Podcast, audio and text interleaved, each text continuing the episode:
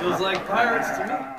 Hi, I'm Jeff Cinelli, and we're here with Kaya. We're going to talk about movies and music and pirates, and we are sure to take a few detours along the way. Because I can talk, but let's get into it.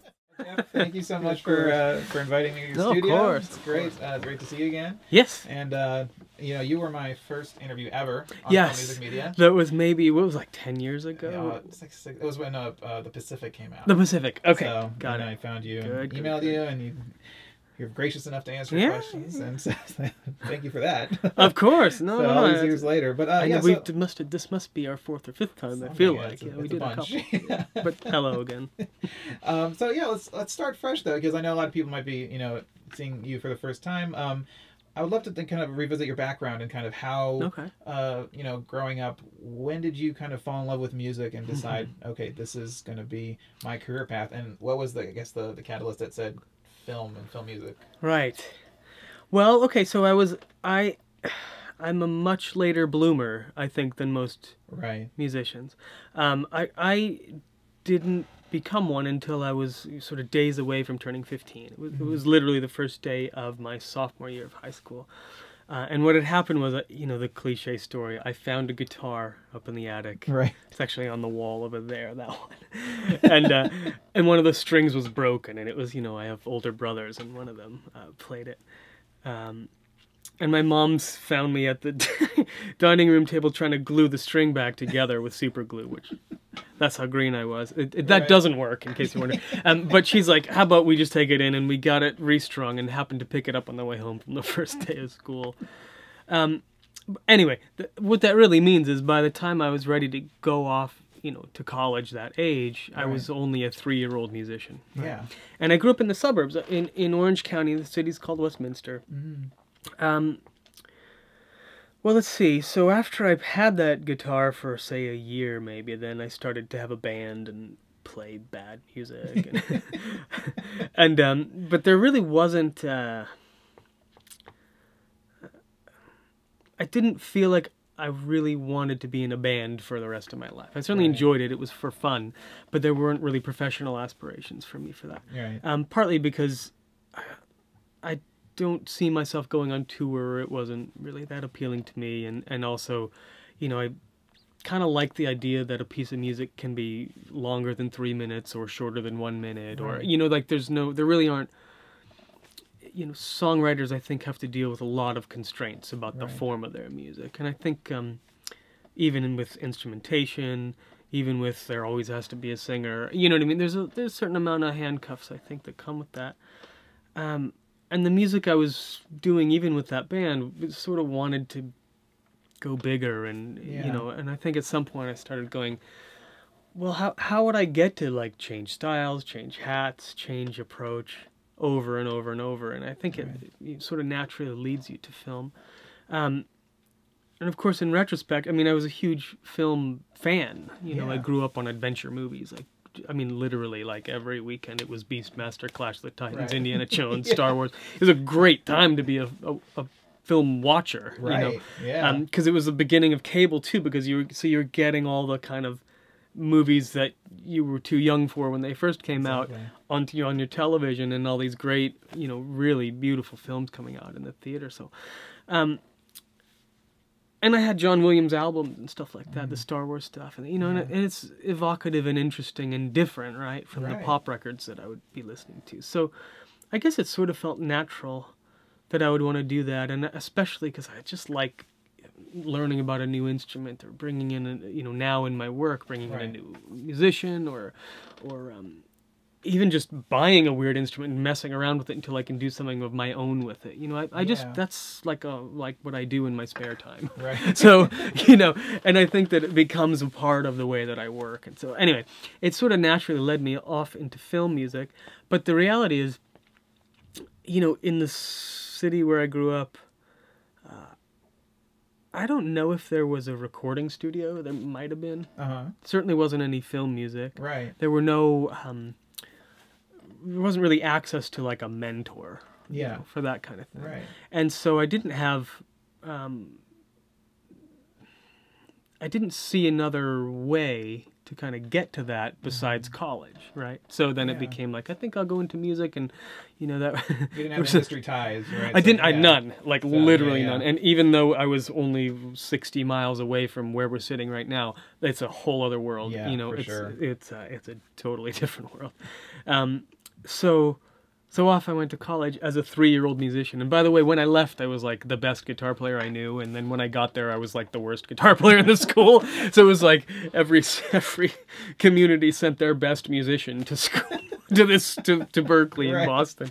And it very quickly, you know, was humbled by that. But at, at the same time, I knew I, I wasn't uh, aiming for a life as a performer anyway. So right. I, I was thinking of it as... Um, I wanted to be writing music, and I also was really intrigued by um, the studio itself as as an instrument, kind yeah, of, so yeah. engineering and production, and that right. was all interesting too. So I studied all that at Berklee. Um, and then somewhere in there, I guess it was in my second year of college, I started looking around for internships, and again, not knowing anything about it, yeah, yeah. and not knowing a soul in Los Angeles, right. I sent out a resume to, you know, sixty studios or composers, wow. anything in this rec record industry source book that I found yeah. that listed film music as any part of their business. Got got a cover letter, and it will work for free, and, you know, for me.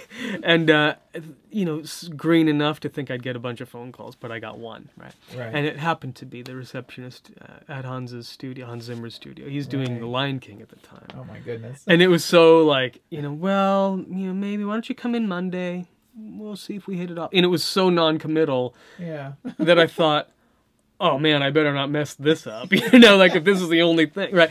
And uh, and uh, and I was excited. I mean, gosh, you know, it's like yeah. that was literally the first time I walked into a professional studio. Mm-hmm. So I came in, talked my way into an internship, you know, and not not fully fathoming that like the actual Lion King was being written, you know, yeah. just in that room over there. Right. Um, but I certainly knew who Hans was. He'd, he'd already done um, Rain Man and stuff. Right. I mean, he'd done a lot. There was a lot of yeah. There was an awareness, but yeah. um, actually, in some ways. You know, The Lion King was a landmark score for him too, of course. For sure. It so like, because before he, yeah, it was like because he got an Oscar nomination. He won for that, yeah. For for Lion King, but I think yeah. with Rain Man, he did have a nomination. nomination. For so he right. was kind of in the in the. He was in know, the mix. Yeah, he was out there. People were yeah. taking notice. Yeah, absolutely, sure. But I think The Lion King, you know, for sure was yeah. like it really elevated yeah. him, him as a composer, just in the world of you know the public's eye. Right. Um, It was one building back then, you know, I mean, you, you know this place, but there's there's like eight buildings yeah. and I don't know, twenty, thirty composers now. But right. this was one building and, like, you know, eight rooms or something. um, and, uh, but look, I got really good at picking up food, cleaning dishes, paying a lot of dues. I mean, you know, cleaning the toilet. Uh, this was my job for a long time, and it was... Um, you know, in exchange for just getting to be around it, right? Yeah, which was the goal. Stuff, yeah. And I got... really good at walking into and out of a composer's room slowly, because because you never knew what you're going to get to hear. Right. There's always music in the background. There's always right. you know a director making a comment, and you know so I started to kind of parse a little bit of the culture of filmmaking from that, because right. I didn't have access to that either. Yeah. Right, I didn't know how a director talked. You know, and if you read the biographies at the time, you can read, you know. It sounds like the composers are throwing chairs at the orchestra and screaming at their director, and right. you know that's not really how it goes. Yeah. You know, maybe it was once, but those days are over. Right.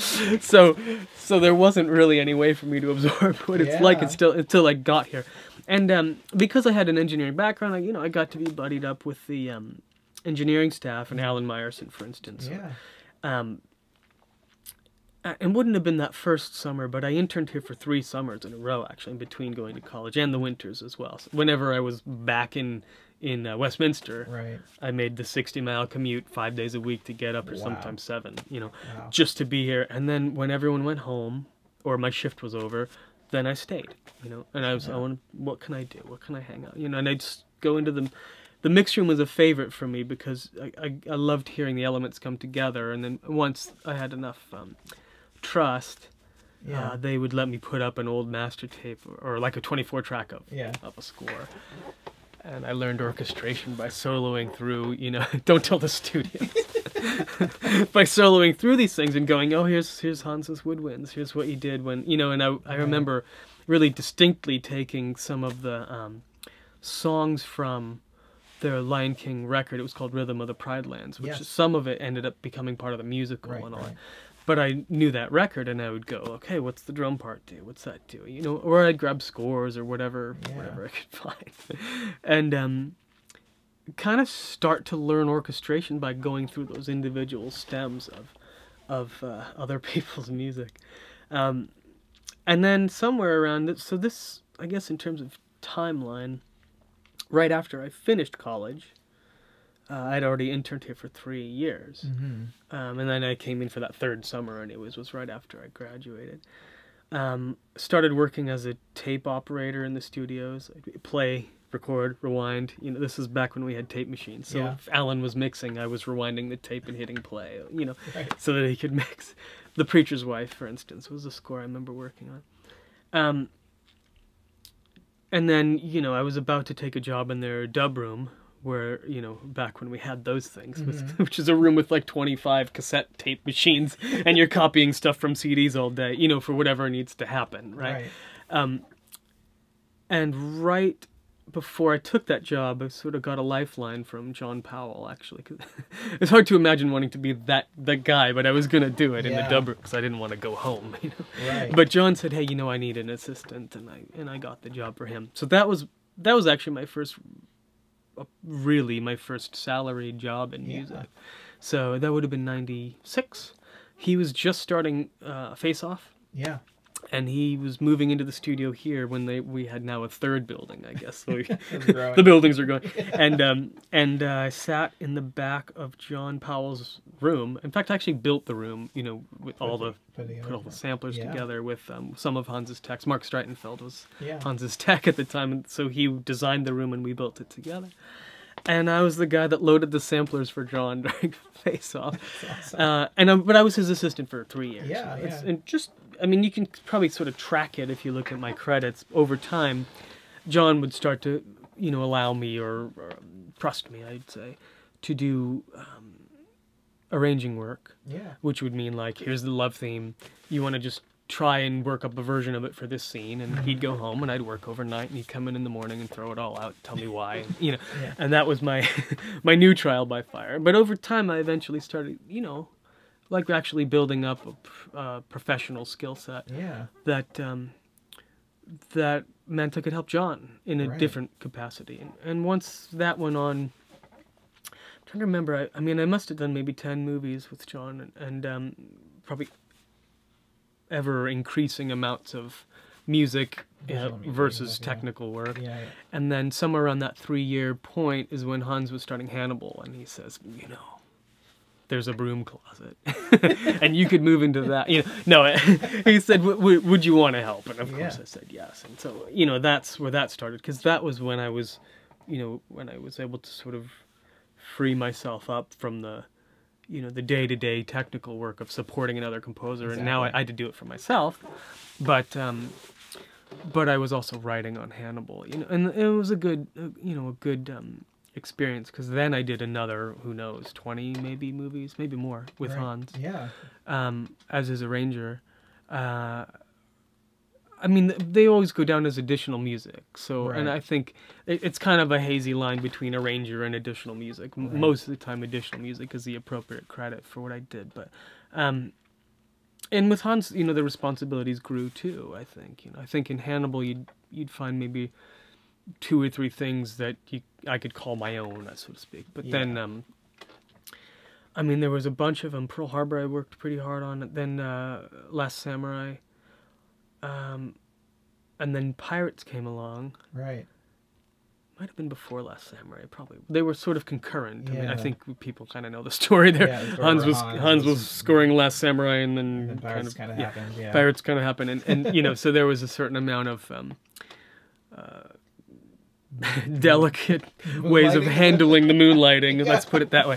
Um, but, you know, I, I do remember, though, getting a call. It was a weekend, and Hans is going, you know, come and look at this thing. It's right. You know, you, it's so up your alley. I think you're gonna like this. And and he was showing it to, at that point, maybe six or seven of us, um, because because it needed work. There was some work to be done, and and a very and a very short, short schedule. Yeah, well, it's, I've heard I've heard the rumor of two three weeks. I think it, that's right. I believe it was. I mean, if it was twenty-three days, I'd be surprised. Wow. You know? Yeah. Crazy. So I mean, it was literally come and look at this thing, and you're starting tonight. You know. And yeah. but I, but I watched it, and I thought, wow, this is really cool. Yeah. And there was the there was a suite of themes, um, which is out there. People actually have gone and, you know, I think Hans released it actually. His, yeah. He wrote a kind of a uh, suite of a whole bunch of themes mm-hmm. overnight one day. Night. One, so like day one. I think it yeah it has a name like that. It says the time yeah. when you finally passed out at exactly. the computer. And it's funny because it, you know, as the as the queue goes on, it gets sort of thinner and thinner. But what's yeah. extraordinary about it is the bones of everything are they're it, it there. It ends with you know? a drop zone, which is the funniest part because it, yes. and he told me it was like because it was in the trailers, so I just threw it in there. Yeah, exactly right. Yeah, and the, drop zone. Yeah, and it's in there, and it's very you know. Yeah. By the time you get to the end, there's like a little ticking drum, I think, yeah, and yeah. just a strings right. patch only, and he's kind of bashing away. Some of the earlier stuff is more fleshed out. Yeah. But, you know, we all watched, and I think all of us in that room, I'm, I'm going to just guess the people who would have been there, mostly the additional music credits on that film, but yeah. Blake would have been there. Probably Bruce Fowler, who orchestrated the film. Uh, Trevor Morris. Was probably. Yeah.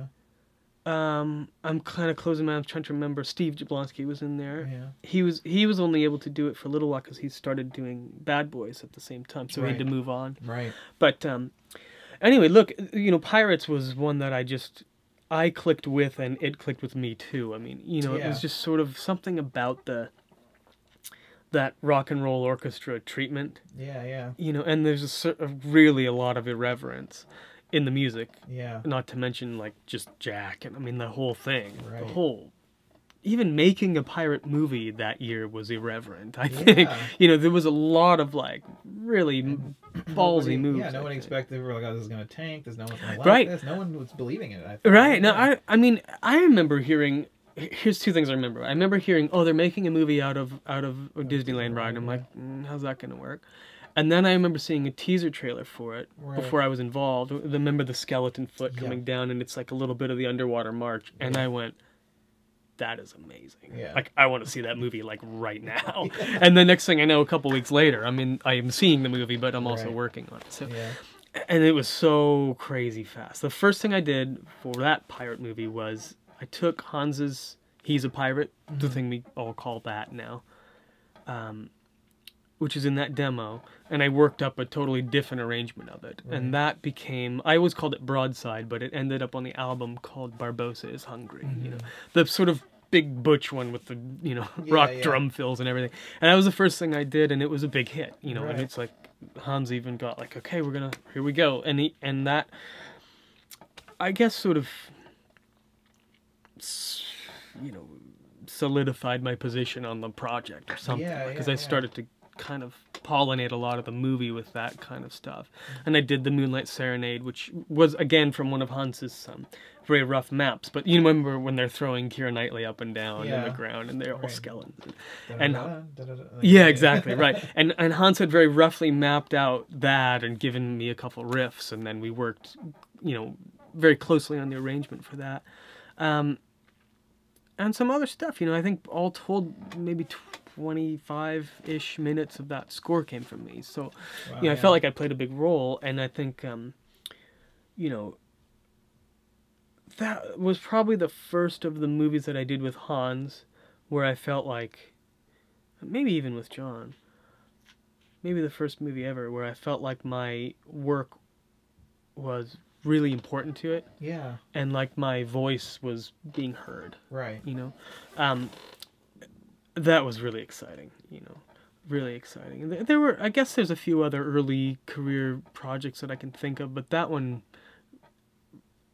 that one really stands out for me, you know, because it yeah, was just like, sure. I, I, I get it, you know, I get yeah, yeah. this movie, and I get the, the characters and the, you know, I pro maybe because I came up in bands and I played guitar, and so yeah. like I just applied my life to this version of right. orchestral. You know, yeah. writing. And I guess I guess that first one was kind of a band effort because it took a yeah. took took a village to pull it together. Yes. I mean, that's clearly. Right. Well, but the pulling it together thing was like yeah. that was that was some you know that was I think more Hans kind of yeah wrangling us. Like I right.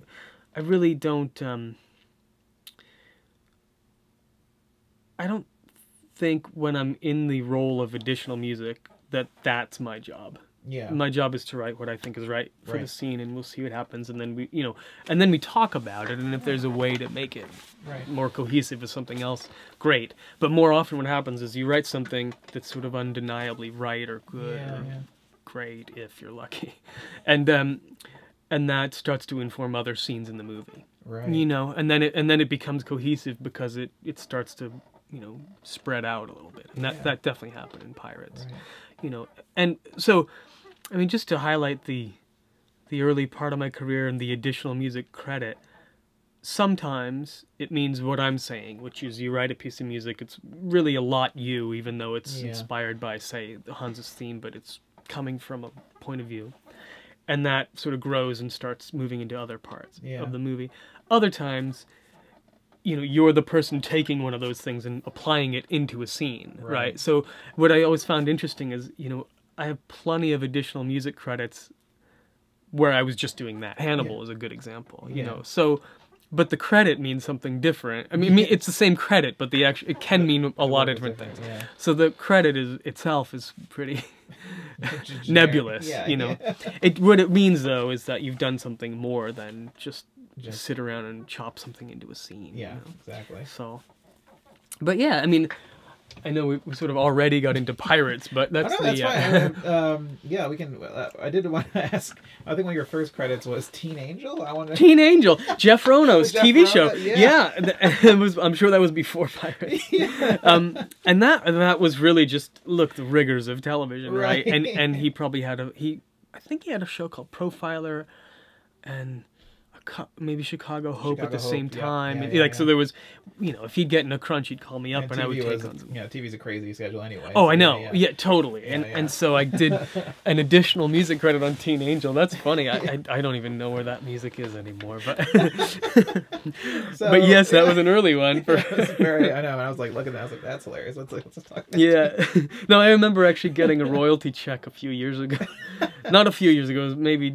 twenty or something, but the check was for like three dollars and eighty cents or something, and in fact it's framed, it's on the other side of that wall, because yes, I'm awesome. Like I couldn't be able to cash it, I'm instead going to spend fifty dollars to put it in a frame and put it on my, you know, and might as well just say like never forget where you came from, because exactly. you know we, we talking about my upbringing, but we I didn't grow up in a musical family exactly, yeah. at all. My father's deaf practically, you know, I mean he oh, wow. he he I shouldn't say deaf, but you know he's very hard of hearing, he needs hearing aids, he right. reads lips, you know. And um, no one else really played. I mean, there was a guitar in the attic because no one played it. Yeah, you know what I mean? The attic, yeah. That's why. That's why it was up there. So it was something of an anomaly to go into music to begin with, right. and on top of that, no connections to the film world. And you know, we didn't have um, disposable income. You know what I mean? Exactly. So it wasn't like I could just go get a guitar. Right. You know, I had to go work and earn one. Exactly. So, and you know, I'm the youngest of six kids, and that's a hard thing to oh, God, do, yeah. even when you have a lot of money. But we didn't. So, right. you know, just I guess what I mean is like there's something really. Um, I, it's a real blessing that I get to actually do this. Yeah. You know sure. what I mean? Yeah. yeah so. uh, one of the kind of the the first like. great directors that you got to work with was David Koepp, and yes. I think Secret Window was very early on too. Yeah. Um, and you, you went on to, of course, work on uh, Ghost Town and Mordecai with David. Right. Um, but just just when you Secret Window, that was again Johnny Depp. You scored Johnny yeah. in a lot of movies too. Yeah, I think it's nine actually. Yeah, it's crazy. I think I actually think it's nine Johnny Depp movies. Um, but yeah, Secret Window. So when you Johnny. start working with a a director who's also known for being a writer, you know, David yes. wrote you know, Jurassic Park and still writes almost every big blockbuster out yep. there. Um, what, were, what was the kind of process with that? And how was Philip Glass involved with that? Because I think Philip was credited as a co-composer, but uh, you yeah. guys didn't, did you guys work together at all? No. Um, no.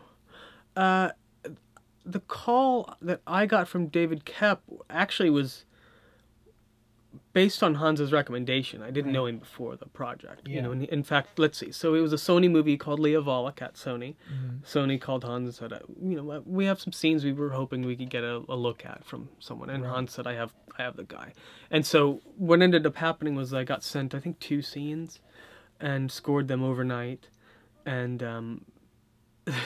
FedEx them now that I think about it, because we had to yeah. back then. I couldn't email it. No drop offs. Right. I FedExed it to David, um, who called me up and said, I really like these. I'm going to send you one more. Wow. And then I did it again. And then I did it again. And did it again. You know, and the next yeah. thing I knew, I'd sort of done about half of the movie that way. Uh, anyway, but after... S that was thirteen days mm. total writing time that I had on that movie. So after the first seven, we had our scoring session. And um, recorded it all. They were dubbing already. So um, I sent them that music and then another batch of scenes, you know, and it yeah. kind of just kind of kept coming in piecemeal almost. Right. And David was very engaged with me. He was in New York, and so we would, you know, sort of be like ships passing. Like he'd call me in the morning, I'd go into work, send FedEx things. And it was funny because yeah. was, I was living a life based around a FedEx deadline, like how late can the...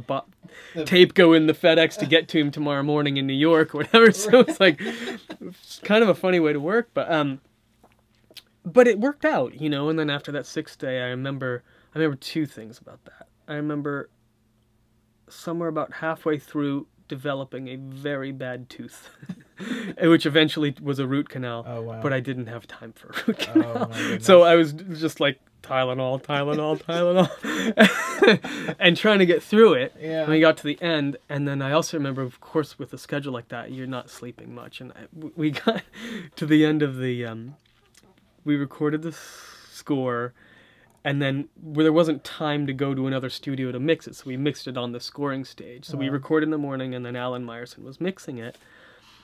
And I was exhausted, so I literally laid down underneath the console while he mixed. Full volume, passed out, right? And this is this is what I remember. It was completely asleep as he mixed, and then when he was done and ready for me to listen to it and give my comments, no, I, I remember this. I remember like being asleep, but somehow still being aware of all this loud music and drums and people right. getting murdered and everything. And then it just everything goes quiet, and I hear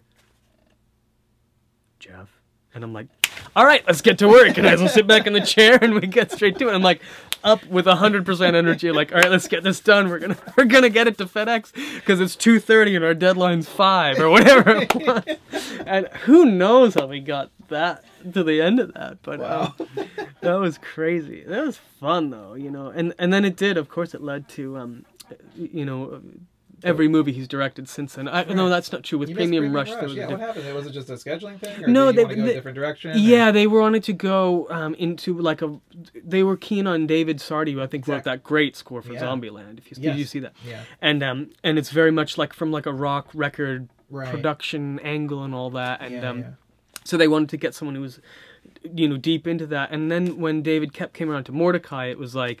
He had these ideas, a similar idea with like, I have this retro sound in my mind and right. I love what Mark Ronson does. And he called me up and he says, you know, I missed you. Here's what I'm thinking. Yeah. Do you like Mark Ronson? And I said, of course. And he's, you know, like yeah, yeah. I'm as excited as he is. And he says, let me, let me get you guys together and make sure this is cool. And, you know, so Mark actually came here one day when he was in L A and it was sort of like instant. You know, yeah. oh, this is going to be fun, man. Let's do it. Because, yeah. you know, Mark...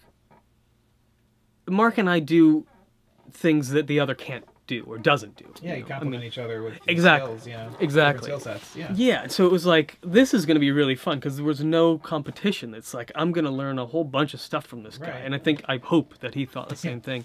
And then, you know, the next thing you know, this room is filled, I mean, literally filled with instruments. We had organs. He rented in and brought in his actual vintage equipment. And wow. I mean, we were literally like, teenagers in a bedroom, you know, like yeah. playing, like pretending we were in a band, although we actually were actually professional yeah. musicians, you know. So, and then it that was so much fun, you know. And then we'd we jam and kind of come up with ideas yeah. and just have a good time. And then we'd go back to our own respective caves and work on stuff. And you know, it was it was awesome because I remember we came back together after the first sort of round of that, and I had written all this. Um, these tunes, and he had written all of the his tunes, and we sort of went like, that plus that, let's do that right now. And yeah. we sat down, you know, right. and all of a sudden we ended up with one of the one of the main cues from the film, which is like, you know, kind of a perfect, you know, symbiosis of what yeah, he and I yeah. do. And it was so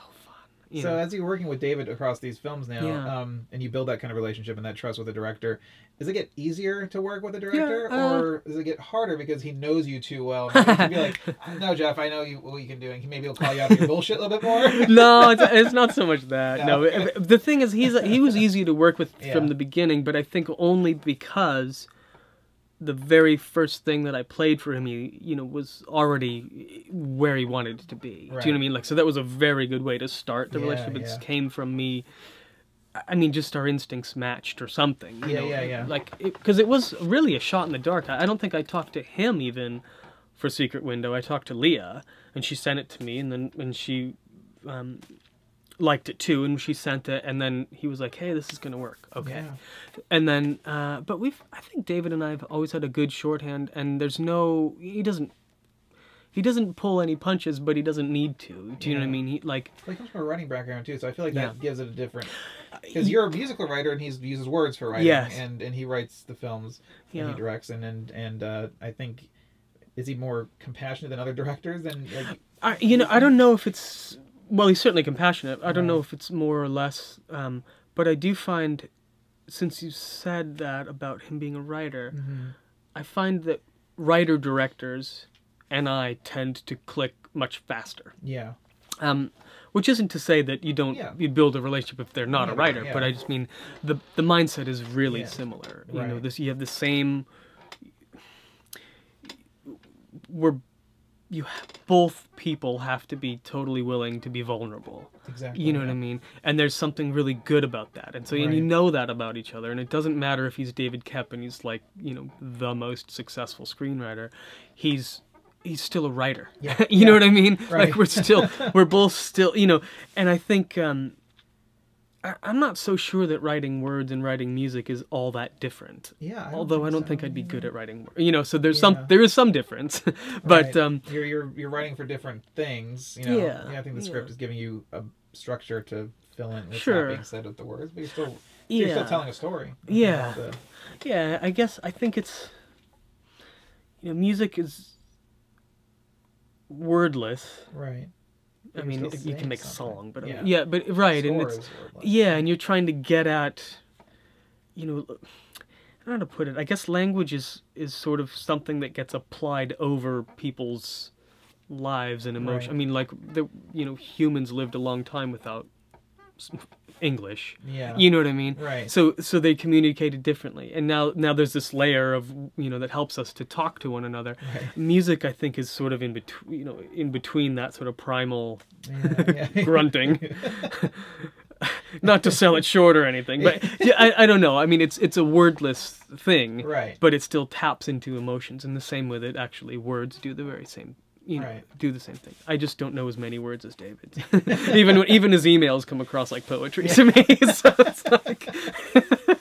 Well, then you also worked with David Duchovny on House yes. of D, who's writer now, director, uh, writer, but he he comes more from acting as well. He does. So yeah. did, did that bring a different aspect to him as a director? Um, he, oh. Maybe not. Maybe it didn't work because maybe it was. I should interview the actors to probably talk about that because he was working with the actors. But with you yeah. as a composer, did you feel any difference from him coming? From an acting background, kind of primarily? I don't know. Uh, I think I felt more the sort of writer-director yeah. thing again. Peter Hedges is another example when we um, right. did Odd Life of Timothy Green together. Right, right, yeah. um, but with David, and David, that, by the way, was my first solo credit. I, I think it maybe overlapped or was right around Secret Window. Yeah. Um, but I may have finished it first and it came out second, one of those. Kind yeah, of. yeah. But um, David was... His way of connecting was, I thought, really interesting with me. First off, he's a writer, and that's a good thing, and we yeah. had that going for us. But he did a really cool thing very early, probably second week of the process. And he says, let me come over. I want to have a listening party. And he goes, pick pick ten songs, ten pieces of music that you want to play me, not yours. Wow. Great. And he came over, and he brought over you know, C Ds in a bag. This was a while ago. and I mean, I remember him playing it. It was interesting because some of it was music from the seventies, which is the period that the movie was set. Right. Some of it wasn't. Some of it was scores. Some of it was songs.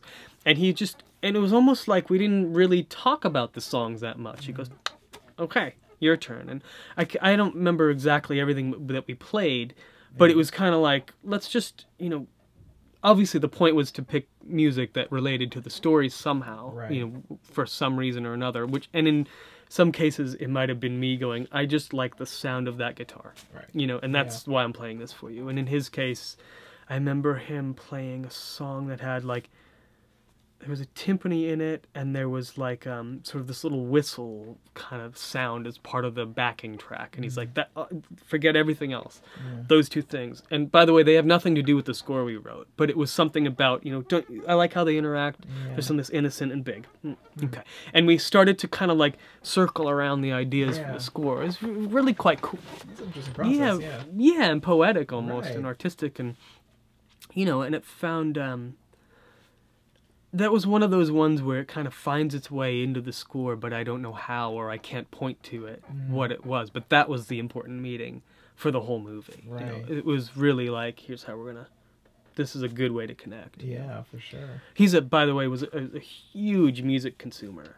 And and just because I happened to already like seventies music probably helped me get the job. Uh-huh. But like I was, you know, we were singing Yes songs all the time, you know. and uh, and but he knew. I mean, he was an encyclopedia of, yeah, uh, you know, that, classic yeah, rock. Awesome it was really with. Cool. Yeah. yeah.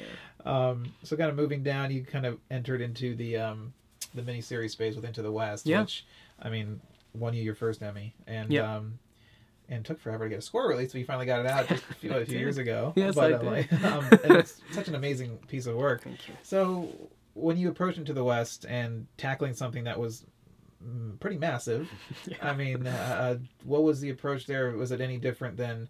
Because you've just been doing kind of films up to this point, and now it's like, okay, now score. How many, how many hours of music was... Yeah, well, it was... So it was a six, six part, part miniseries. Right. And so they were. It would each run about an hour and a half or something. Right. So nine hours of footage. Wow. Um, uh, and most of it, six hours of music probably, something uh, like that. Yeah, it wasn't um, wall to wall, but it was. Yeah, yeah, but there was enough. There was enough.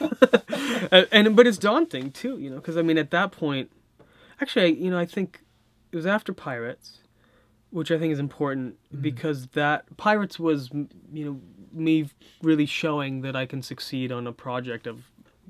Large scale, yeah. right? And I think if it weren't for Pirates, I don't know that anyone would have been like, "Oh, let's get him to do our three hundred yeah. million dollar miniseries." You know, right? Um, so, but they did, and I wrote um, some demos to get it, although they felt more like a formality because it clicked pretty quickly. Yeah. You know, my ideas were already working, and you know, um, I remember writing the main title in the first round. Which is largely unchanged in the, in the actual show, right. and that was a good way to start. And then the um, there were really sort of two halves to the score because there's the Lakota Nation, which is you know um, influenced by all the uh, like ethnic music. There's a lot of Native American music um, right. in that, and then there's the settlers, and then the really important key thing about the show, it's actually even one of the characters says it. You know, there's good Indians and bad Indians, there's good white guys and bad white guys, you know, right. and that was like, that's, you sort of have these two halves, but there's good and bad on either side, right. and that meant that the themes had to sometimes do this and sometimes yeah. do this, right? right? And so that became like the architecture of that, yeah, you know, but... But building across that escape, yeah, to keep well, structure. And, like, how do you keep structure and focus with something like that? Well, right. So here, and here's the other added complication: they they had not finished shooting uh, episodes three, four, five, and six when I started on one and two. Oh wow! Right. And, yeah. So I was doing one and two concurrently. Um, But yeah, did you have the scripts for the other ones? Yeah, or the outlines at least. Yeah. You know, I don't think I had the scripts, but I had like a plot outline, so at least right. I knew characters where General they were going to go yeah. and could try to plan it out. Right. You know, um, and it's because the story takes place over I think eighty years. Yeah. You know, yeah. uh, something like that. And so some of the characters are with you for most of that time. You know, right. so, so I had to really find a way of like.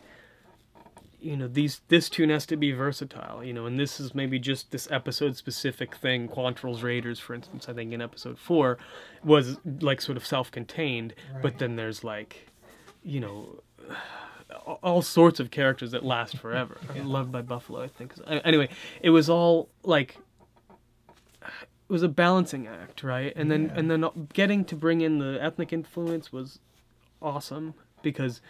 you know, one of the directors was brilliant on the set.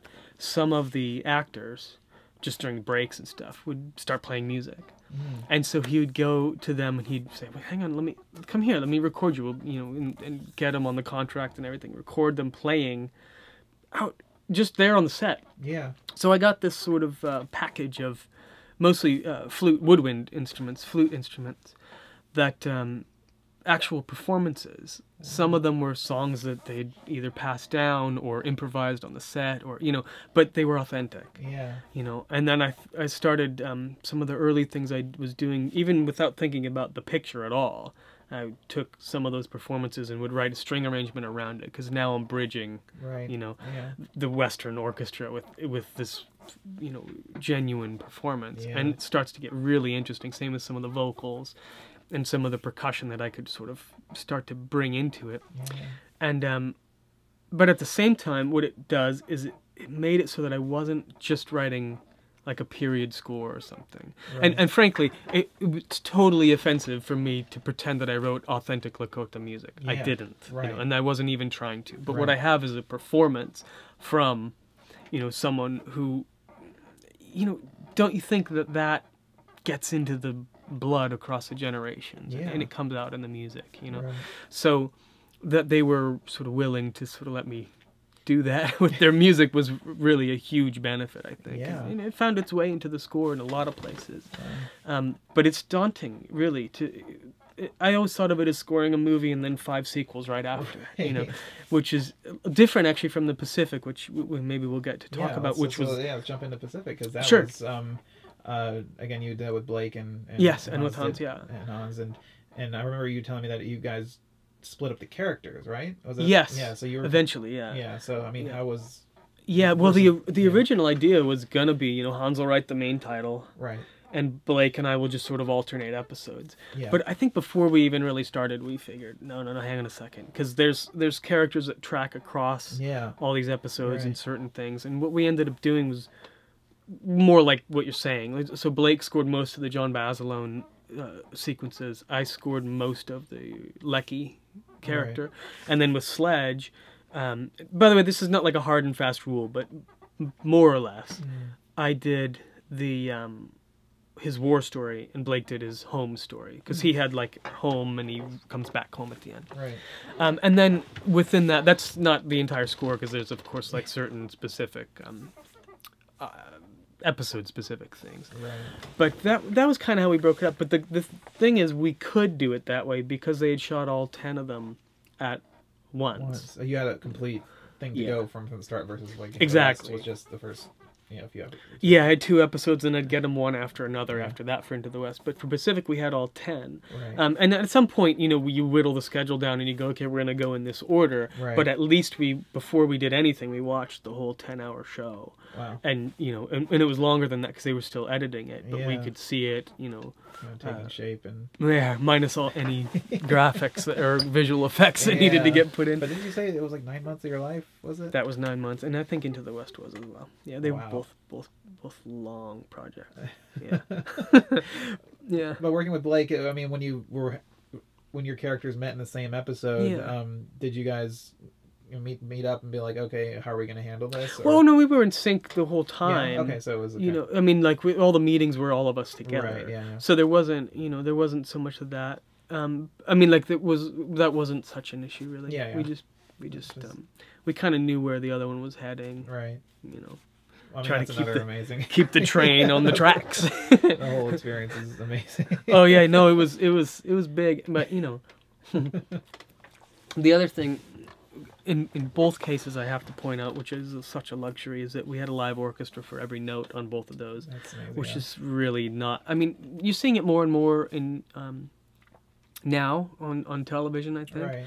But um, at the time especially, that was unique. And I mean, in the case of Into the West, that was my choice, and, and it was, you know, uh, my money to spend or not, I guess you'd say. You know, right. I remember in an early meeting, and they were like, are we going to have an orchestra? And I said, what do you mean, are we? Of course we are, you know. Yeah. And that when I found one that we could do it, and with The Pacific, it, um, we did it all here in L A. I mean, we, it was it was great. It was awesome. Yeah, yeah, it was good.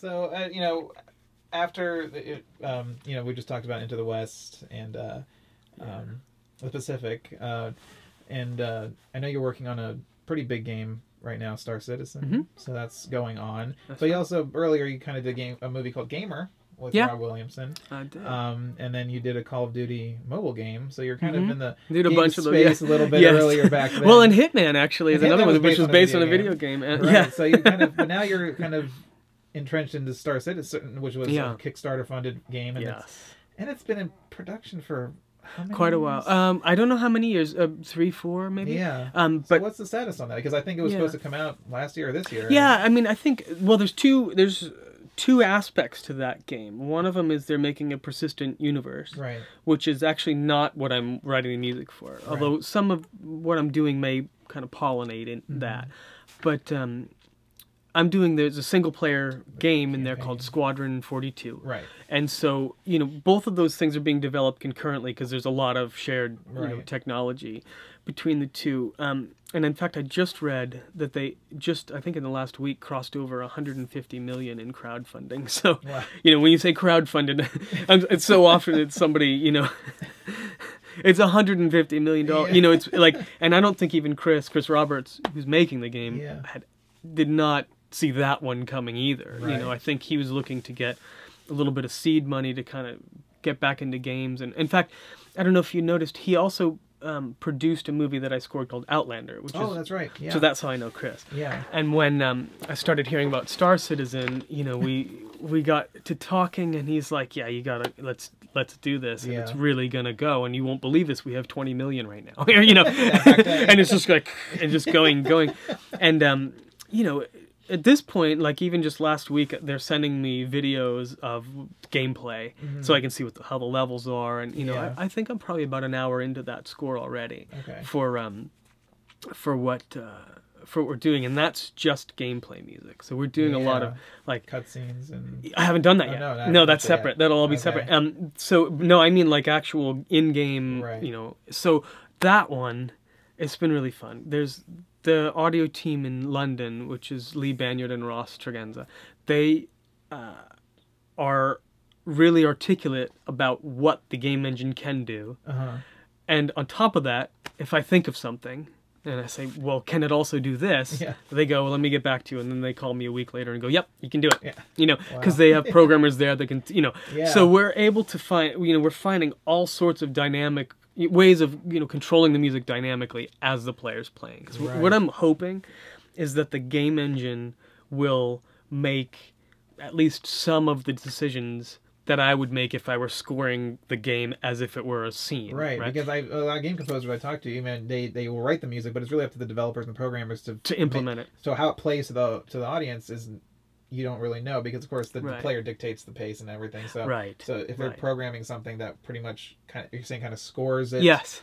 For kind of you, yeah. you give them the puzzle pieces and, yeah. the, and the programming kind of puts it together, right? Is Basically, that, yeah. right? Yes. And what and what I think is interesting about what you said is I think it would drive me crazy if I were just sending music off into the ether and, and they were putting it in. Yeah, you know, we didn't know like, what it was going to happen. Right, yeah. because they'll send me the videos and this is how it's working right now, and I'll go, hang on, we got to do this. This it doesn't work when I transition from that to that. How can I fix it? You right. know, because it's true. You don't know when the player is going to do this or yeah, do that. Right. But you can, if you set it up in exactly the right ways, you can get the engine to sort of stay pretty tight to the player's actions right. and have it not feel choppy. You know, yeah. it's, it's a trick, yeah. and it's not easy. I know. But that's what we've been up to. Yeah. You know, and so it's like what it really means is it's it becomes very um, much about building uh, like a like a matrix of content. Yeah. So it's like it can go up or down in intensity. It can go, you know, bigger and smaller in terms of size. It can get more intense, less intense. It can switch to heroic when it has to. It can right. switch to something dangerous or bad,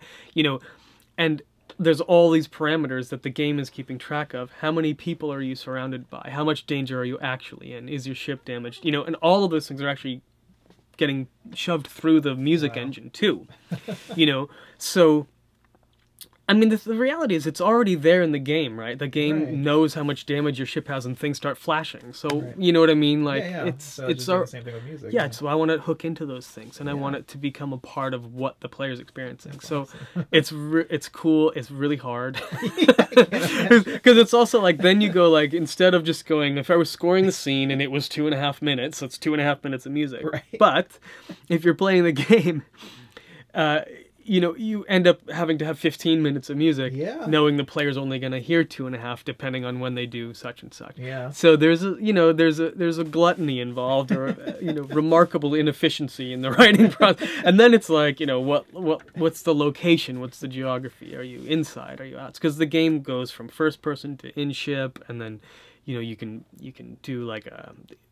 What do they call it? Um, like when you're outside of the ship but tethered. You yeah, know what yeah. I mean? Like um, like a spacewalk, spacewalk kind of. Yeah, yeah. And all, there's all these different game states, so to speak, and they're all, um, you know, the music responds to them. Well, that's gonna be an awesome experience. It's gonna be cool. Yeah. Yeah.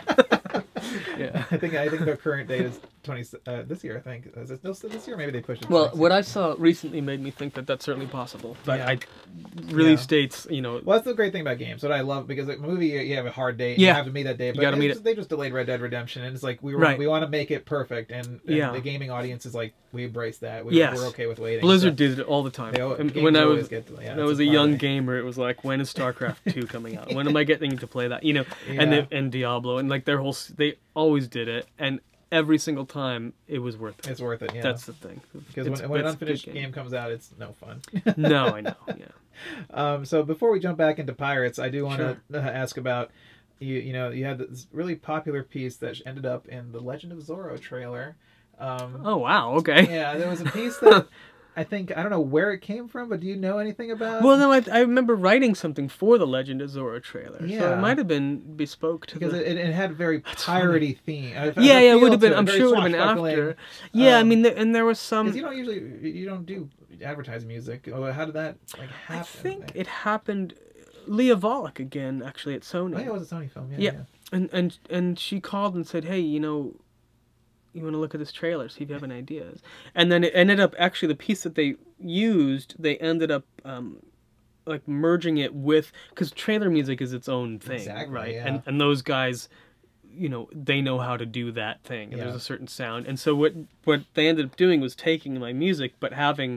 someone who works in that world, like sort of layer in the extra thousand drums yeah. or whatever it is, you know, and then and then it gets combined with the sound effects, and so it's really interesting to see how those are built because it's right. not always music when you think it is, or you yeah. know, some of the whooshes and the right, whizzing, like, oh, yeah, from, yeah, yeah. But that's that's funny you bring that up, but yeah, that's that's that was me. That was.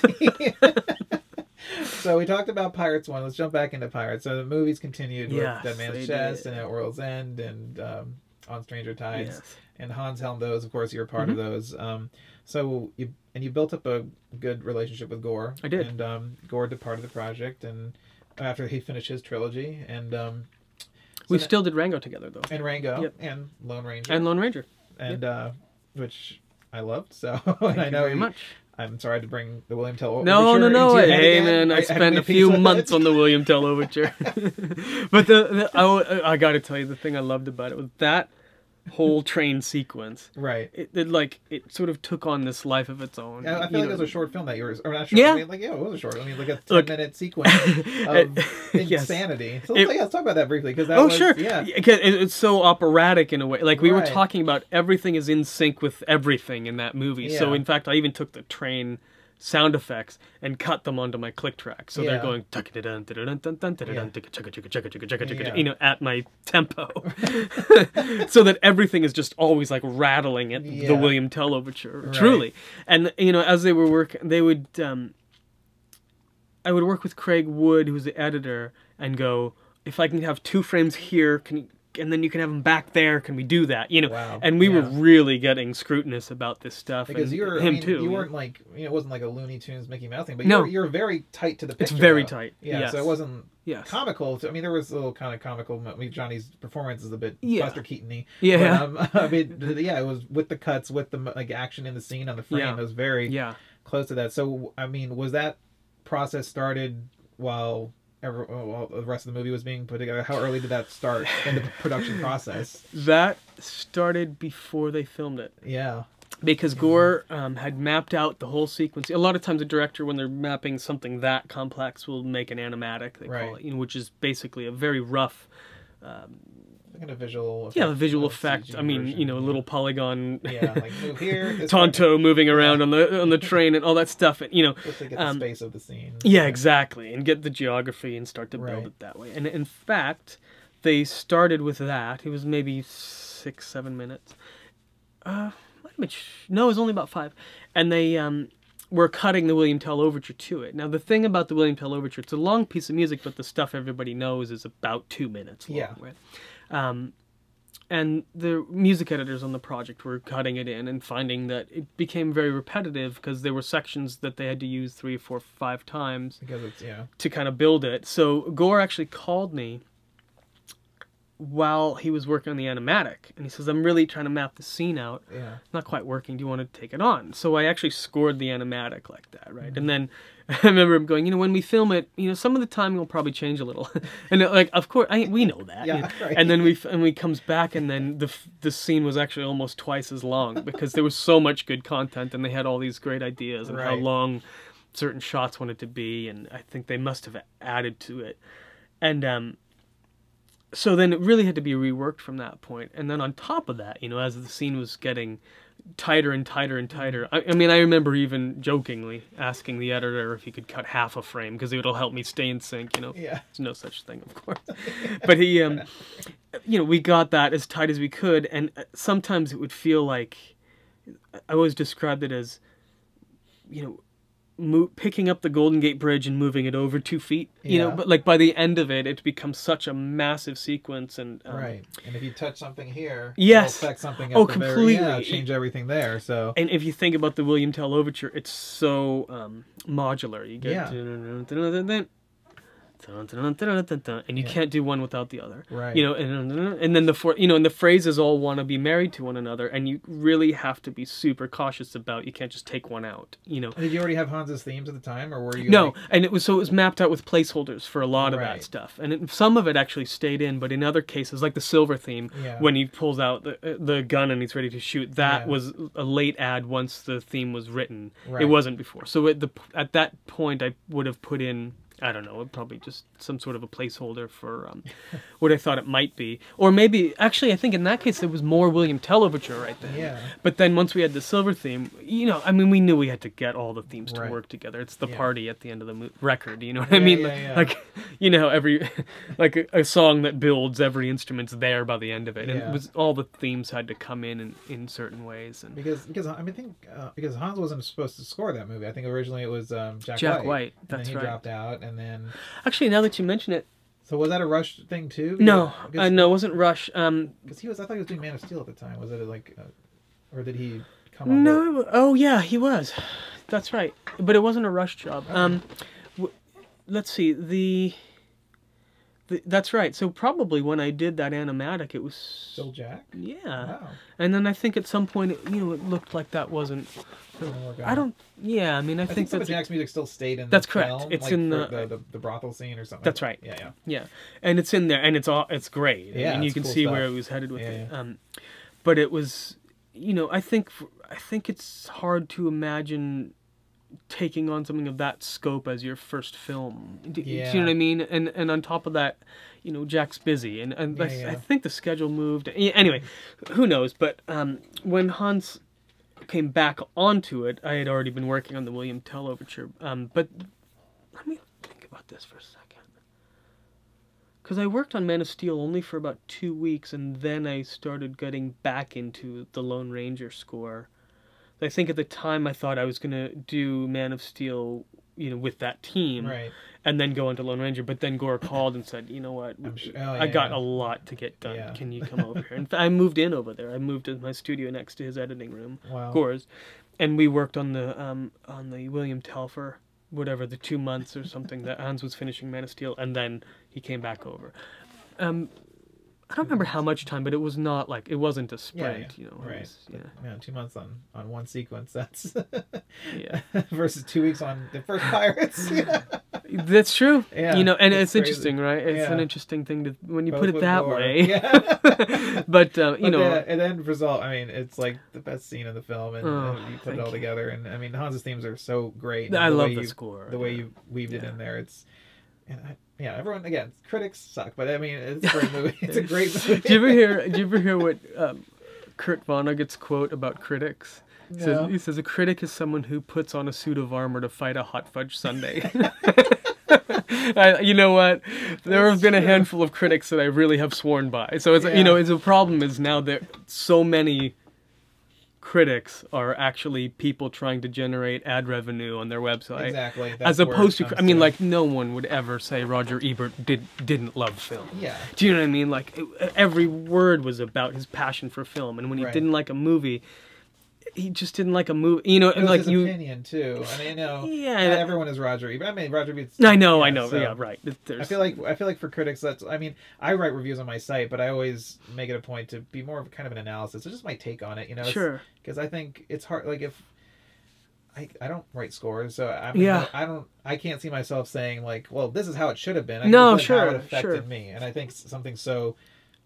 I mean, it's so subjective. Yeah, it's like food. Like I can, totally, I can like something and you can I, hate something. And music's such a tough one because you yeah. you cannot talk people into it. Yeah, you know what I mean. Like it's, I, it's, you have you either like it or you don't. Right, so. right. You you know you met that guy that doesn't like the Beatles, or right. you know what I mean. And it's like a pointless argument. Yeah. And you know that's someone brought that up today with me actually, but I remember I've thought that before. Where it's like you go, you can't tell someone to like something just yeah. because you think I mean, it's it's, it's always fun to argue your points and have a discussion. No, I know, I know, I agree, but yeah, I think yeah. discussing cinema is yeah. one thing. I think, you know... People get so defensive about yeah. their opinions, or, or they'll attack you for your opinions, and it's just, it gets ugly on the internet, you know? Yeah, I'd stay away from it.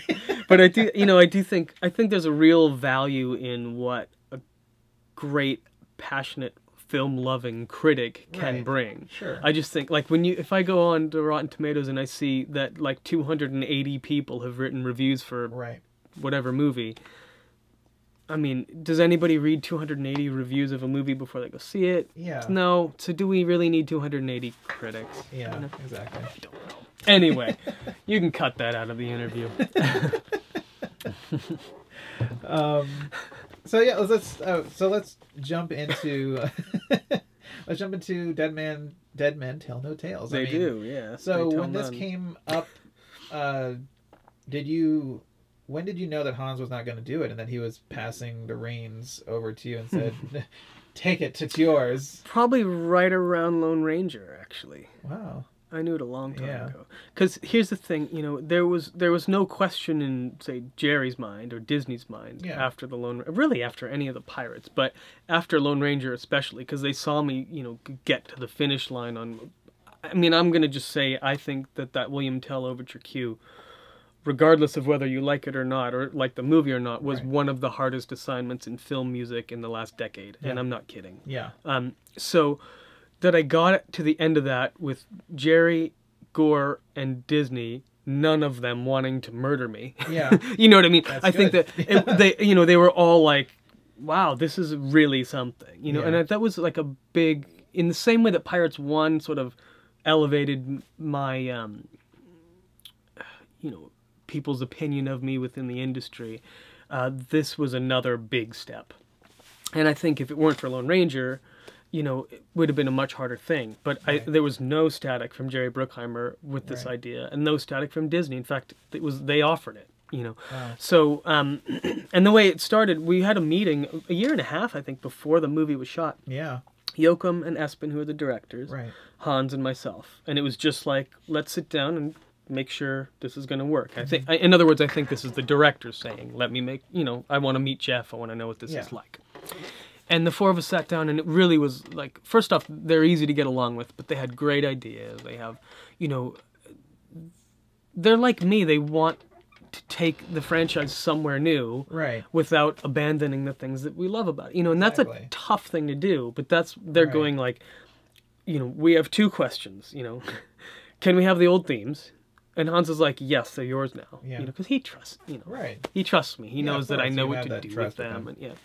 And, um, and can we go somewhere new with Salazar and, and with Karina and with, you know, there's the, there's a concept like the mythology of the sea, mm. which, um, which relates to Poseidon's Trident, right. and, you know, and those were the three main new musical concepts. But in truth is that those three themes are about two thirds of the movie, or in some way or another, you know.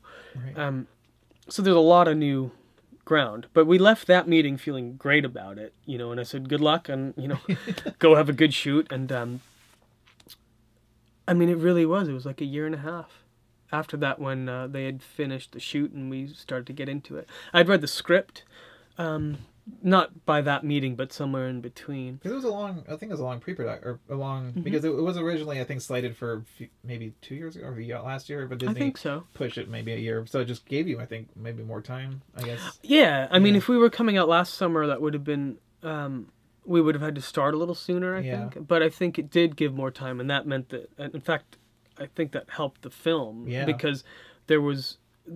you know, it's just a mass of visual effects, and the bar never got lowered on yeah. any of it. Do you know what I mean? The deadlines have a tendency to make things harder, you know. Right. I mean, there are amazing shots that get cut out of movies because they yeah. don't have time to do them, yeah. you know, and that's a poor reason to have to do it. But I've seen it happen, on, right. even on movies I've worked on. Wow. That didn't happen on this. Um, but, yeah, so, so I read the script, and then I set about to writing the new material. Um... So when you when you yeah. inherit those themes, which are have sure. become so iconic now, how do you, uh, yeah, do you do you? And it's funny because I talked to Joe Kramer, who did Mission Impossible. Oh right. And oh yeah, yeah. He's when he did Rogue Nation, he said he embraced the theme and put it into the D N A of his music. He didn't treat it as like a, you know, like the James Bond theme, which just pops up for a James Bond moment. Yeah, but he kind of made it like the dun dun dun dun. Like he would, okay, he would, be, break would it become down, like his... and yeah. And I think I heard listening to that to to the score. I feel like you did that in some ways. Maybe where you. I yeah. Well, I I see what you're saying. There, let's see. There's there's a few different ways it gets treated though, because like for instance, Jack. When you first see him, you know. You really want to hear Jack, right. you know what I mean? But so you, that you make him learn that theme. Yeah. Oh, yeah. right. But that's a different sequence. Yeah. But I mean, like when the, his reveal in the movie, right? It's just it's the Jack theme, you know, yeah. and it works great. And you, oh, right. there's that thing. It's very, you know, right. very Indiana Jones in that sense. Yeah. Do you know what I mean? You want to hear that tune applied. But then uh, in the flashback, the Jack's theme again. Um, there's a flashback sequence to when Jack is ten years old, mm. and it's the moment in his life where he, you know. becomes Jack Sparrow, basically. Right. Yeah, yeah. So getting to sort of like apply this tune that we've known for, you know, four other movies right. and build it into this new scene in a new version, I, mm. that's like, I mean, I love yeah. doing that. You know, in the same way that I would want to take the William Tell Overture and put myself through that for two months, right. I will take, the, you know, the Jack Sparrow theme and, and, and make Jack earn it. Um, but, uh, but as far as the D N A, it's, I, I think when you say you're here, you hear the legacy music in the D N A yeah, of my I, score, yeah. I, I actually think what's happening is you're recognizing my voice in the first four scores. Yeah. That's my guess. Yeah. Because, um, you know, while they were, of course, they were, they're Hans's scores, right. but I played a, a big role. Very big role, yeah. So there's... Actually, what I think is going to be interesting when this movie comes out and people have heard it, I think they're going to be able to go back and say, I bet that's Jeff, I bet that's Jeff, yeah, you yeah, know, yeah. and sort of find where my... Um, my voice is sort of already poked through a little right, bit. Right. Um, and so when you're hearing that, I, that's what I suspect is happening. But yeah, then, I mean, of so, course, yeah. like, for instance, when I wrote Karina's theme, right, um, I did, it was like a long suite of it. And part of that suite uh, plays in a sort of rollicking fashion, kind of like he's a pirate. Right? Yeah, so yeah. then what we end up doing is going, well, that, that, by the way, was the very first thing I played to Jerry and Joachim mm. and Espen, and they... You know, Jerry called it a home run, and we kept looking for places to just put it in the movie, but right. that's not really how it works, yeah. but still informs, yeah, yeah. you know, the scenes that we do. But in the end credits, right, where there's no there's no scene, it's the end credits, it's music only. We actually played that music as I originally wrote it, right. and it marries very nicely with the He's a Pirate stuff. So sure. you know, so there's that's, no that's like, the tradition. You know, you have the pirates, yeah. and then it goes into the, the, the, the unique themes for that. Exactly, film, yeah. right. And so uh, that's why I thought like that's like a good place to start, because it does instantly bridge the gap. Right. You know what I mean? Like we're not throwing anything out. We're staying in a you know in a place. Right. But then you, I mean, guy like Salazar. He's just like, yeah, he's I mean, such a good bad guy. So when you built that theme, because I felt like it, it, it feels like it's part of uh, um, Blackbeard's a little bit. Was it just the? I, I don't know. Was it like a little that, phrase? That, I don't um, know. Maybe I think it's just it's just that uh, you know we're I'm trying to find a way for him to be just terrifying. Well, you did great with the cello. Yeah, yeah, yeah, yeah. Well, but here's the thing, you know. So you were. All, I'm always thinking of like say Jack Sparrow, and we. You, forever think of Martin Tillman solo acoustic yeah. cello, the drunk Jack, you know, right. that sound. And then, you know, my first thought was, what can stand up to that? What can stand up and make it into, you know, man against man, right, basically. Right. And I was sitting there going, you know, experimenting. Well, is it a different instrument? Is it this? Is it that? Yeah. Is, you know, and at some point it just occurred to me, no, it's not. It's a, it's the same instrument. It's a different attitude. It's right. a different anger, right? Yeah. So I, I tortured this poor cellist. Adam Peters actually played the Salazar theme on an electric cello, but but he played it three times, not exactly the same. So yeah. it becomes like a mash, yeah, right? Yeah. And then I, and then Martin Tillman, um, who is the voice of Jack Sparrow, right? You know, said put a different hat on for a second, and he played the he doubled it. You yeah. know, on an acoustic cello in the nastiest way that he possibly could. And when you put those six celli together, you get the army of cellos, you know, against Jack's one, right? Yeah, and so yeah. it suddenly makes him, he's outnumbered by Salazar and the crew and the power right. of Salazar and all yeah. of that stuff. It becomes um, very, um, like an organic way of doing that. You yeah. know what I mean? Like it's and still the whole within the score world. Felt organic to me. Good. I felt, it felt like... Um, well, that's good. It, it it just felt I don't know. It felt had like it felt like it had more movement than the other ones. A little bit more orchestral okay. feel to it. I don't hmm. know. It was just my, my take on it, and it, it just felt like it. I don't know. It felt like it, it felt like I got a haircut. You know, it was like it was good old. It got, look at it had a fresh kind of good to it. So I, I good. Remember. Oh, I appreciate you saying that. Yeah. Well, because like I thought Salazar let us go darker than ever yeah. in some ways. You know, and. um And we've had a lot of emotion in the early, particularly um, the third one, At World's End. Yes, yeah. Um, there's a, some great, like, romantic emotion, but we go to a different place emotionally now. And I think, you know, as we expanded into this dark Salazar mm-hmm. world, we also expand, for Karina mostly, right. into this, it's kind of a new, I'm, tr I'm trying not to spoil the movie, yeah. a new uh, emotional territory. And that, and it pushes the, the thing out a little bit, which yeah. I think is great, you know, because that's we are trying to expand on the pirate sound. Because sure. Karina gets something totally different. Yeah. She has this. She's a scientist, so there's the mechanical, like the cycling on the. There's bells in there. That yeah. are, you hear them kind of, the hammer on the bell right. and sort of knocking, and it's scientific to me. But it's also still aquatic and beautiful, and you know yeah. she. Um, She's the only person really that brings beauty into this movie, I think. Yeah. You know, so it's part of it, and right. and, and it's she's aquatic, and it's um. You know, th there's really a deep story for her. She has the longest character arc and goes through the most changes. Right. And she starts out just a scientist. Everything can be explained by science, and Henry Turner feels, you know, he's a specialist in knowing the myths of the sea. Yes, and yeah. so they clash about this, right? And so at some point, she has to come to terms with there are things you can't explain with science, and he has to come to terms with her as a force of nature. But once she kind of realizes that, she's she can solve the puzzle. You know, she right. needs both halves. Right. So, um, so there's a lot to her character, I think, sure. you know. Also, the score, what I really loved, I don't know, it had, uh, I feel like you really amped up the, the swashbucklingness, but I don't know, oh, it felt, like, it reminded me even more so, like, Corn Gold, and more so of, ah. of kind of the old adventures okay. of, you know, Robin Hood and stuff like that. What, what, and, um, I already forgot the name of the track, Bill's, uh... Oh, The Butcher's Bill. The Butcher's Bill, you have yeah. that really great thing going on there, just that, I don't know, it just feels...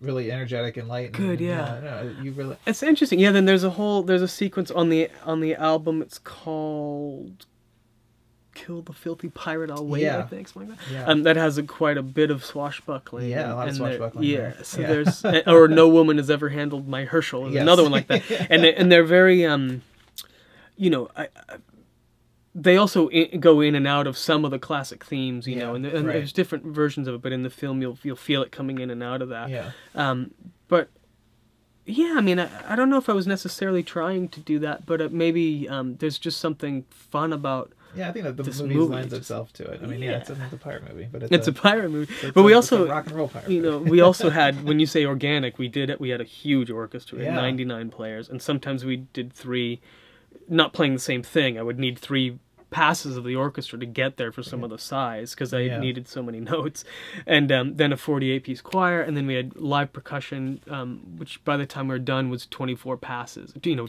wow. instruments. Yeah, and. Um, And I think it adds up to something. You know what I mean? It feels it, a lot of it was played out into a room, and yeah. you know, it doesn't mean we didn't go and you know, kind of expand the low end with synths. Oh yeah, for and, sure. Know, like, you we still add, do that. Yeah. And it's like a, anyway, like to it gives that weight. Yeah. Yeah. Well, and especially you know, we're we are sort of literally parting the ocean in some of this movie, yeah. and you need to have this mass. Like it's got to feel yeah profound. For you sure. Know, yeah. Well, I, I mean, I love the score. I mean, it's, it's really great. I mean, it's, thank you very much. I think you did such a fantastic job. I mean, it's such a daunting task to come yes, into that. Is, yeah. to come but into that you know, but they're but all daunting. Like yeah. all four, all of them. They've all five of them have been daunting. You know? I get them. So, um, just to kind of talk generally a little bit, sure. um, uh, you know, I.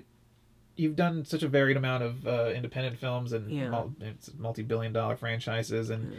and. Uh, taking approaches for these different characters and, and stuff like that. And I think we talked around the time of Our Life with Timothy Green, how you mm-hmm. being a father allowed you to kind mm-hmm. of connect that story more and score it properly. Sure. So how often is your work, I guess, as a composer autobiographical in the sense ah, that well. how often does your own experiences of joys and pains get put into yeah. a scene? Or is it more like, I know how to make sad music? No. You know, like how often do you pull from...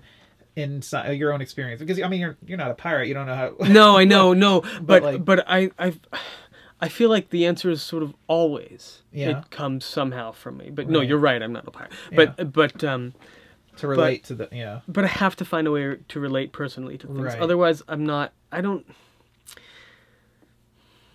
Uh, terrified. I'm terrified of music that is soulless. Yeah. Especially if I write wrote it. You know yeah. what I mean? Like I don't want that's so that's the thing that I Is it vulnerable writing from that yeah, point of view? Sure. I mean, totally. It... Yeah. But but I think um but I think it's important and and and here's why. If if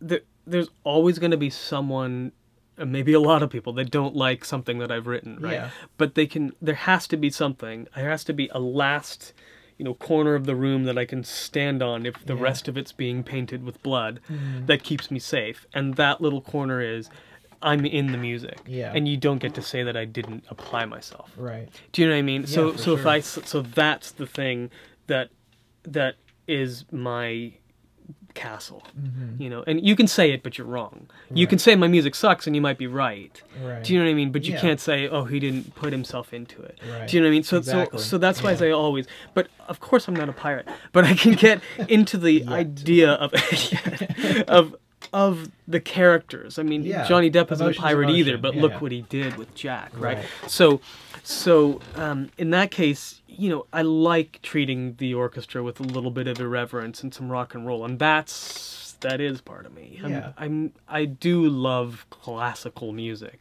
but I'm not reverent about it. Right. Sorry, I yeah. should be. You know, and that and I don't mean that.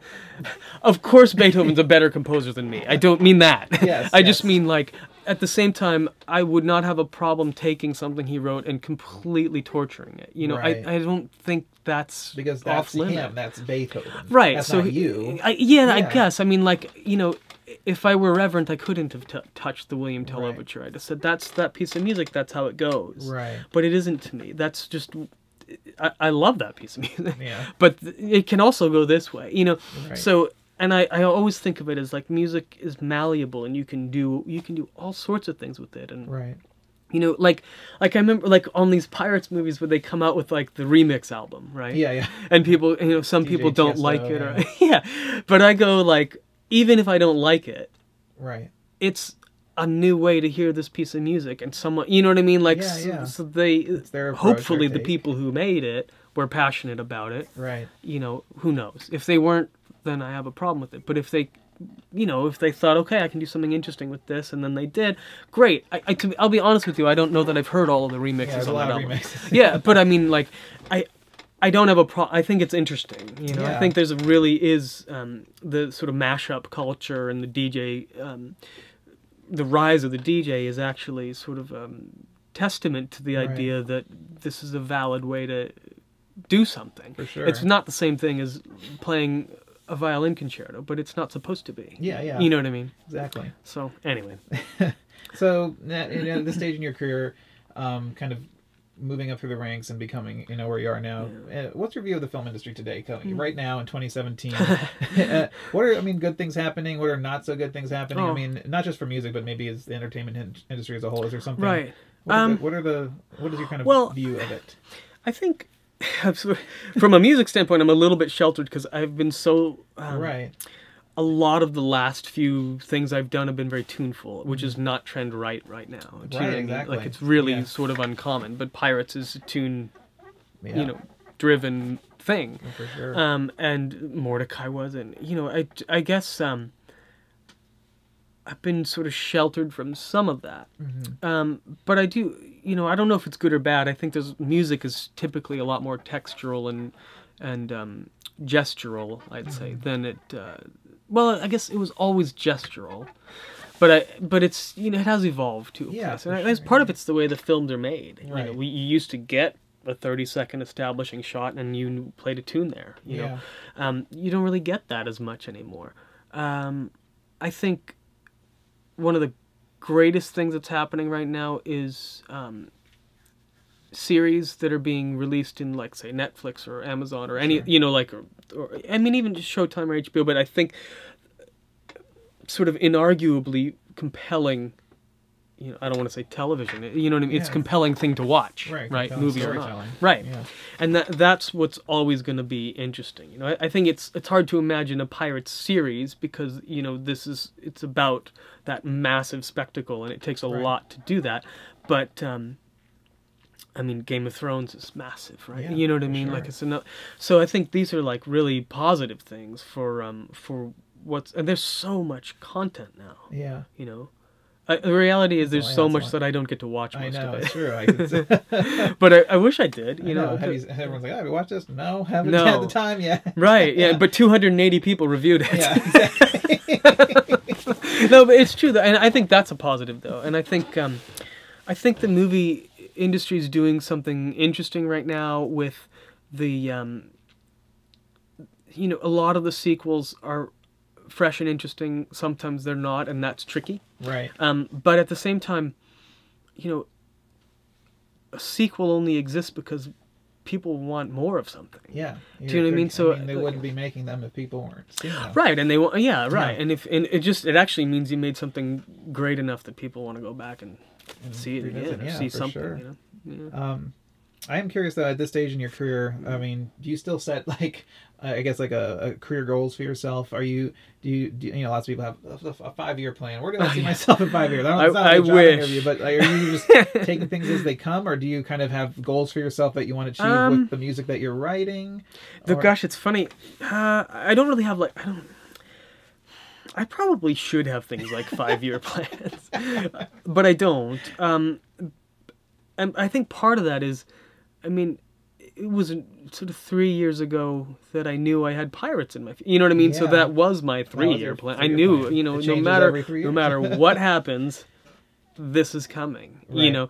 And I and I thought about it a lot. Um, so I guess now having finished it is like the first time I've had to go and like, oh, I don't, you know, I don't have a giant movie like like just waiting for me to catch yeah. up to time or you know right, what I mean yeah, yeah. Uh, to make it happen.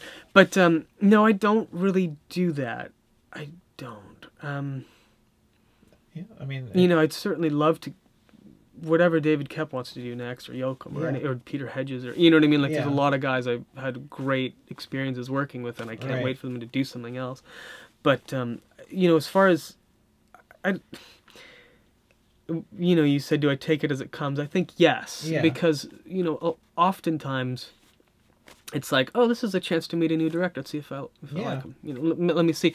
And it's it's very rare that I don't take something. I mean, sometimes they can't do something because of schedule or right. something like it's that. Interesting but it's interesting, and yeah, yeah. I mean, you always find a way. Yeah. yeah, exactly. You know, I, I mean, think, look, I mean, it's, it's definitely it's, it's a trait of the job too. I think where it's, yeah, it's yeah. what comes next, and it's and yeah. you have to adapt to it. And I think that's right. It. Yeah, yeah, and and you know, there's a it's something's always coming. You know what I mean? And like, and I do have plenty of stuff going on. It's yeah, just yeah. it's like you know, there, I don't know that there's like like a like a.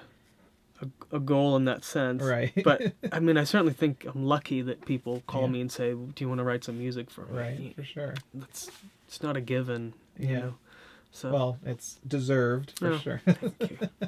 um, so, kind of to wrap it up, if you could uh, be any other job on a movie set besides the composer, on a movie set, okay. on any on a movie, mm. but behind the scenes, on production, in post production, pre production, what what would you choose if you could have a different career? Um. Well, if I knew more words, I could be a writer.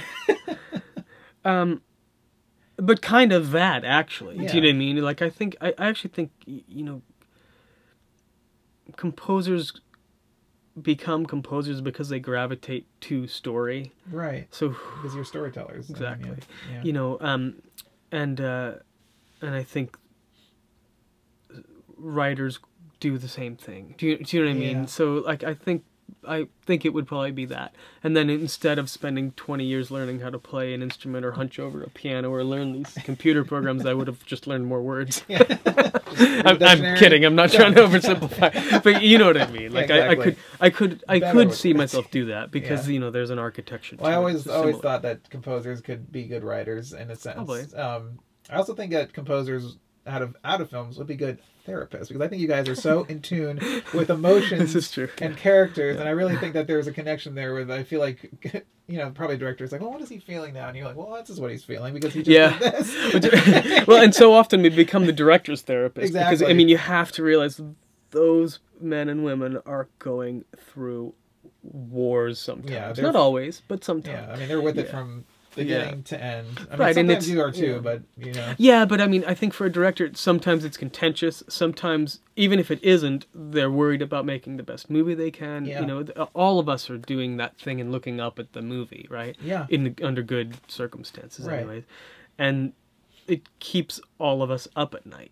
Yeah. You know, we don't. You don't get. Um, It doesn't, it's not a switch. You don't yeah. just turn it off and go to bed. yeah, you know, yeah. I dream music still. And, you know, and a lot of times I wish I didn't, you know, but, uh, well, that's probably not true. But it can be hard to fall asleep. For sure. You know, and I'm sure that writers and directors do exactly the same thing. They, you know, they're, there's no dispassionate director. Yeah. There's no dispassionate composer. You know, yeah. that's what, I mean, that's, that's how we're built.